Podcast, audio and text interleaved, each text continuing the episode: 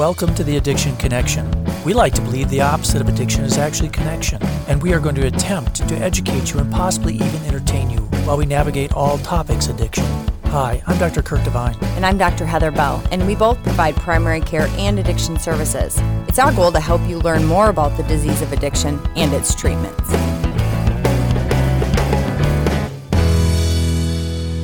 Welcome back, everybody. Happy April What number? 96. Number 96. We're four from a 100. Eek. Okay, so today I've let Kurt be the smart one for the last couple. You know, you got to rub the ego a little bit. I feel way better.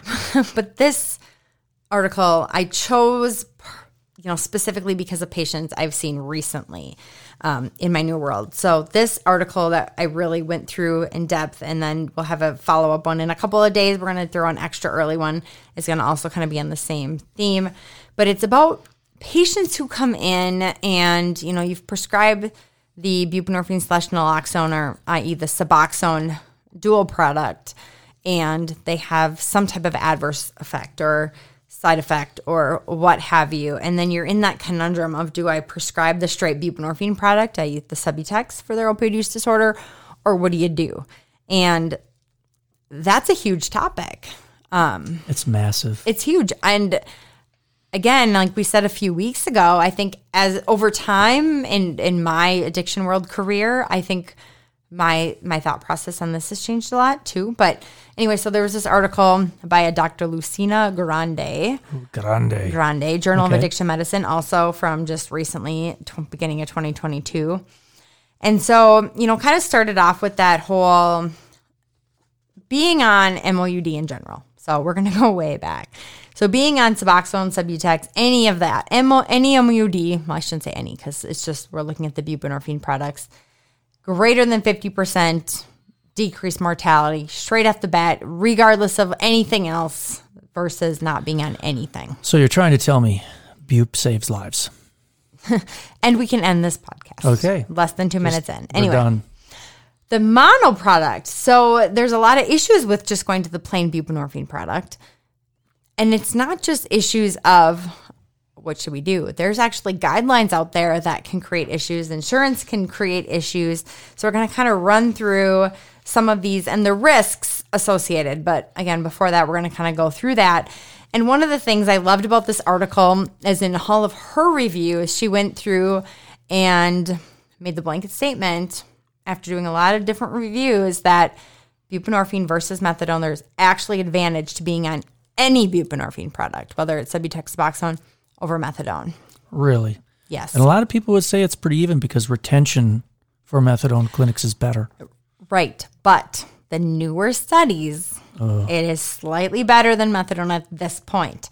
So both of the products, the mono product and the combo product, um, were approved in 20, 2002, same time. So the problem is, is the Suboxone, the buprenorphine slash naloxone had, you know, frequent adverse effects um, actually, and it's it's shown in the literature. It's shown even when it got approved, but super commonly nausea, at least initially, abdominal pain, vomiting, heartburn, headaches, occasionally hyperhidrosis. I've never seen a person sweat more. Uh, I Have you? one I've had one person call me about that. And then That the person was sweaty. Interesting. And then fatigue and insomnia. And what I've found personally was some of these, especially the fatigue, insomnia, and headaches, if I drop their dose just a hair, it goes away. Hmm. It's funny because I have those things and I'm not on any meds. It's called menopause. okay, so it's it's interesting because you look at these, and I think as a prescriber, you're like, "Oh, nausea, vomiting, you're fine," you know, like it's it's beats, You just figure if you ignore it, it'll go away. go But away, it doesn't. or you lower the dose a little bit, or you kind of do little things like don't swallow it as soon, and you kind of push it off, and that's. uh, I'll be honest. A couple years ago, that's kind of what I did. I tried to just like, oh, "You're fine," right? Yeah. I mean, can you acknowledge you did the same thing? Yeah. I mean, I think that, you know, you have to understand that although it's a partial opioid, all the opioids have similar side effects. And Mm-hmm. these, how could you expect that we would get zero? Right. Pretty And I would always take the mentality of is didn't that happen with your heroin? Like, you know, and most mm-hmm. patients could like deal with it because it was still better than using. So, actually, the official guideline from ASAM, the American Society of Addiction Medicine, Oh, is that what and I don't know if you know this official guideline because I didn't, I guess, know it specifically, I is probably that do. obviously you should do the buprenorphine mono product, at least their guideline says for pregnancy, which, again, most That's pregnant patients are going to stay on the combo product, the Suboxone. They also say the guideline is you should be on the buprenorphine mono product if you're transitioning of a patient from methadone to buprenorphine, Hmm. which they're literally in this huge review. There is no basis for that because I've personally even never done that. I've always just gone right to the Suboxone. Yeah, especially since the, you know, the naloxone is destroyed. Right. I don't, yeah, I don't get that, but okay. So the guideline though, this is where it like, hmm, is that if a patient is intolerable, like they cannot get through the adverse effects or they're they're you mean into- intolerant? well, they actually said intolerable in the article, Oh. but yes, if they're intolerant to the combo product, the Suboxone product, the actual next step of action shouldn't be going to the buprenorphine solo product. It should be going back to methadone or to methadone. It's funny because we both had people that went to Subutex and were fine. Right. But isn't that weird that that's what the ASAM guideline is?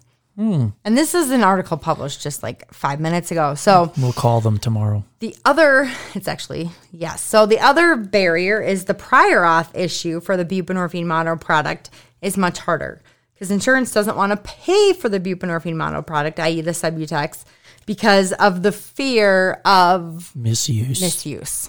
Ah, it's not really their concern, it's ours, Right. right? So there, there was one clinic system that did a trial on this. Like, what happens if we don't make it difficult for a patient to get on the mono product if they have adverse effects? So they looked at this. So they were able to switch a patient who was on the combo product over to the mono product if they had side effects, adverse effects. Um, and what they found is that there were 36 more pregnant patients seen in that clinic because of the mono product. Like patients didn't go in because of fear or whatever. So they had 36 more patients just being pregnant because of the mono product.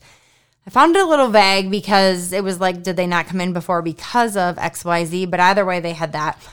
But they also had 41 new patients on MOUD because they were able to switch to the mono product versus discontinuing. Wow. And what they found is in these patients, these 41 patient, 90% success rate. So 37 of the 41 did maintained their recovery with follow up urines, follow up like longevity and follow ups by being on the mono product versus shutting them off and They go away. they go away and who knows what happens to them. Reuse. Mm-hmm. So then there was this whole discussion on the naloxone because, like you mentioned a second ago, the naloxone gets destroyed, it doesn't get absorbed. Yep. That's the theory. That's Not the actually theory. 100% true. What? So, you know, we say that like the naloxone component in the combo product is to prevent the melting, injecting, that, you know, misuse of the buprenorphine product. Seems reasonable. Yes. We have anecdotally seen in the past, though, people have an abnormal urine drug screen and that's come back for positive for naloxone. Not that often, but Not we've that seen it. often, but we've seen it and we've questioned it, and there's always been kind of some vague answers. And my first thought when a patient comes in and says they have nausea and vomiting with the combo product is you're swallowing it too soon. Like you're not letting it absorb sublingually, you're swallowing it too soon. So you're getting some of that naloxone. So naloxone is absorbed orally a tiny little bit, like sublingually, I should say, hmm. but it's ridiculously lipid soluble. So it doesn't show up in the plasma in the urine because it's so lipid soluble, it goes right to the CNS. So when it does get absorbed a little bit, it goes to the CNS, like 10 times higher concentration in the CNS than in the plasma, which is why you don't see it in the urine drug screen because it's at such low concentrations, but it's a little bit higher in the CNS. Well, you've got a very small head and small brain, so would would as Sufficient. would as would as much of this Sufficient. Sufficient. end up in your head? No, but I find this very interesting because the studies right now, it's it's hard to know the clinical significance of this tiny little bit that's absorbed because it doesn't show up in the plasma or in the urine, but could it have impact creating some of these side effects? So you're suggesting brain biopsy to check the levels, or I'm not suggesting anything except don't discontinue people because of their adverse effects and send them on the street. Like go to the mono product. Um, what they found is that people who self discontinue the Suboxone, the dual product, because of the side effects, actually have ridiculously high mortality in the first few weeks. Duh. yeah, Okay. understandable. So they looked at it in this article the different risks of what are the risks of going to the mono product versus going to methadone versus going staying on the dual product. The suspense is killing me. I know, right? Tell so me. there's there's patient risks, there's prescribers risks, and there's society risks. They looked at all of these of going to the mono product. Hmm. So the mono product, the patient risk is the diversion of buprenorphine, which is what everybody fears is that you're going to sell the the mono product, the Subutex. And obviously, if it's a per like me as a person on Subutex selling it, then there's legal issues, employment issues, all of those things. If I were to inject my own mono product, I can get cellulitis, endocarditis, hepatitis C, and all the normal infections that you get from injecting drugs. but they don't overdose that often. Correct. The overdose of any buprenorphine product is crazy low. Yep. So they looked in studies from 2002 to 2013 at every single overdose of any buprenorphine product, whether it was Subutex or Suboxone, this is the mono or byproduct.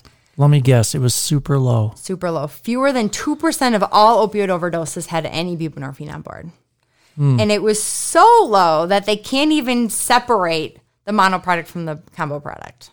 Wow. So really, the overdose first, nobody says that buprenorphine is their drug of choice. Like they like we can't even study this because it's so low. Hmm. So But as a prescriber, as a prescriber, what am, what's my thought? your risk. Ah. First, some prescribers think, well, I can't do the mono product because of the whole Hippocratic oath of do no harm. And So so, it's the fear of my patient's going to take their mono product, i.e., the plain buprenorphine. They're going to sell it for heroin, and then they're going to overdose and die, and that's on me. Hmm. But the reality is, is that can happen with Suboxone too. Correct. Right. And so it's really just back to the careful monitoring and, you know, patient centered care and actually caring about your patient as a prescriber. Yeah. Or Or again, this whole outside guidelines thing. or it Sorry. can, geez, you deafened me. Or you can switch to sub, you know, something injectable. You can sublocade. And the other issue, this whole do no harm as an as a prescriber, is the guideline says if they don't tolerate the combo product, switch to methadone. The problem is, is let's think about methadone accessibility. Yeah. In Minnesota, not if, so great. If I live where I live in the middle of Nowhereville, Minnesota, and my patient doesn't tolerate Suboxone, like the patient I had recently, and I'm like, sorry, you need to go to methadone. Now there's no accessibility, and this person's not going to be able to go to that methadone clinic. Yep. They can't go back to their job that they've been doing. And so, really, as a physician, do no harm is switching them to the buprenorphine product. Okay, yep. next one society risk. Uh, This is again is diversion a risk?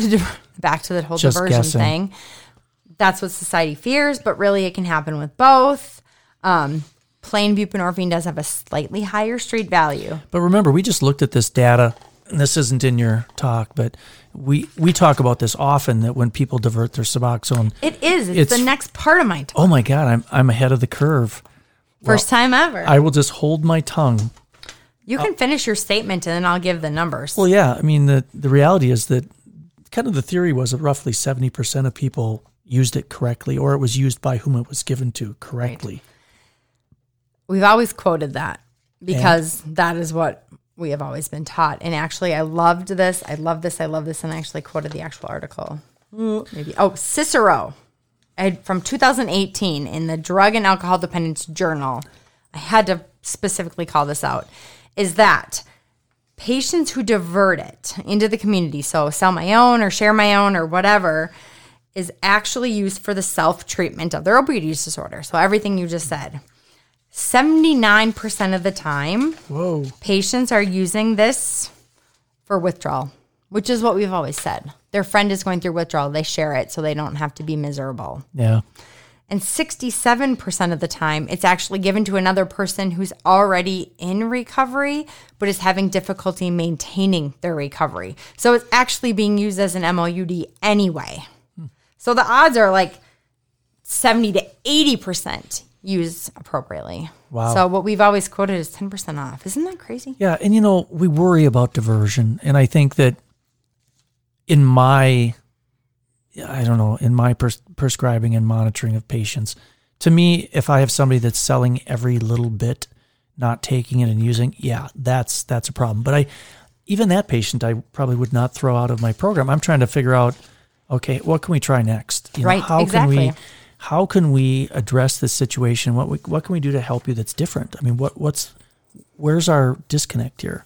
Which I think is where Sublocade or the injectable buprenorphine Correct. has really come in handy for us. Yep.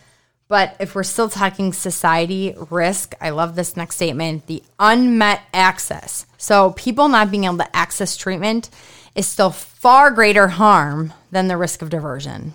Yeah, that's crazy. I mean, isn't that an amazing thought to think about it that way? Is like your risk of diversion, people are so afraid of the diversion, but yet they don't have access to treatment. If you don't want people to divert your Suboxone, then open a methadone clinic in downtown Nowhereville. But no one's going to do that. Mm. Oh, sorry. You lost pedestal. Me.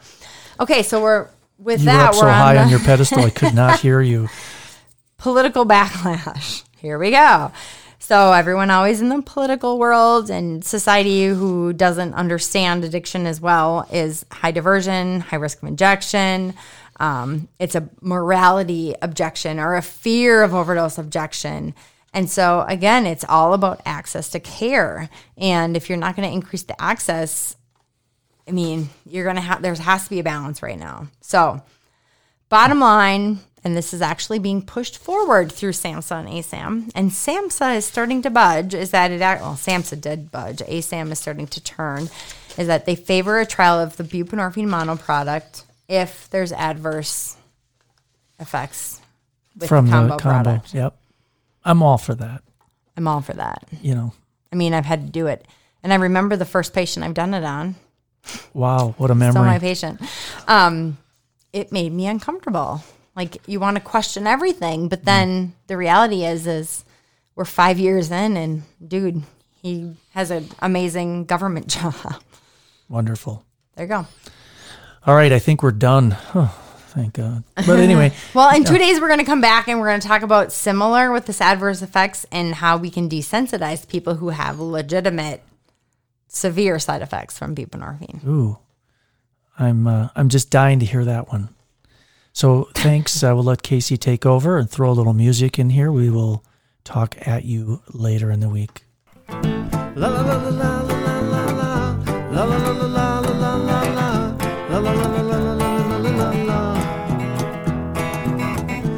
Now that I've lost everything to you, you say you wanna start something new. And it's breaking my heart you're leaving. Baby, I'm grieving. But if you wanna leave, take good care. Hope you have a lot of nice things to wear.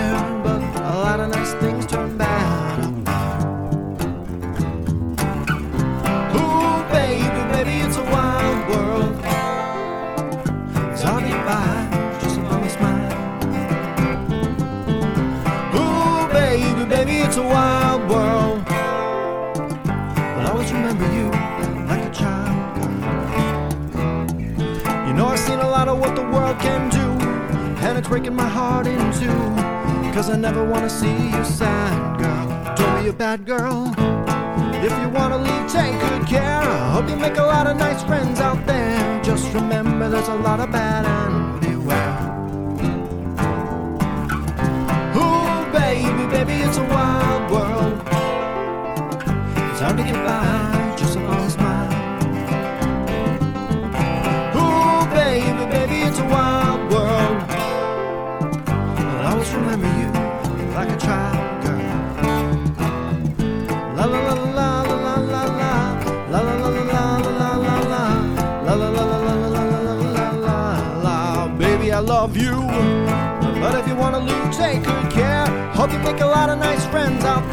Just remember there's a lot of bad and beware. Ooh, baby, baby, it's a wild world. It's hard to get by just upon a smile. Ooh, baby, baby, it's a wild world. And I always remember you.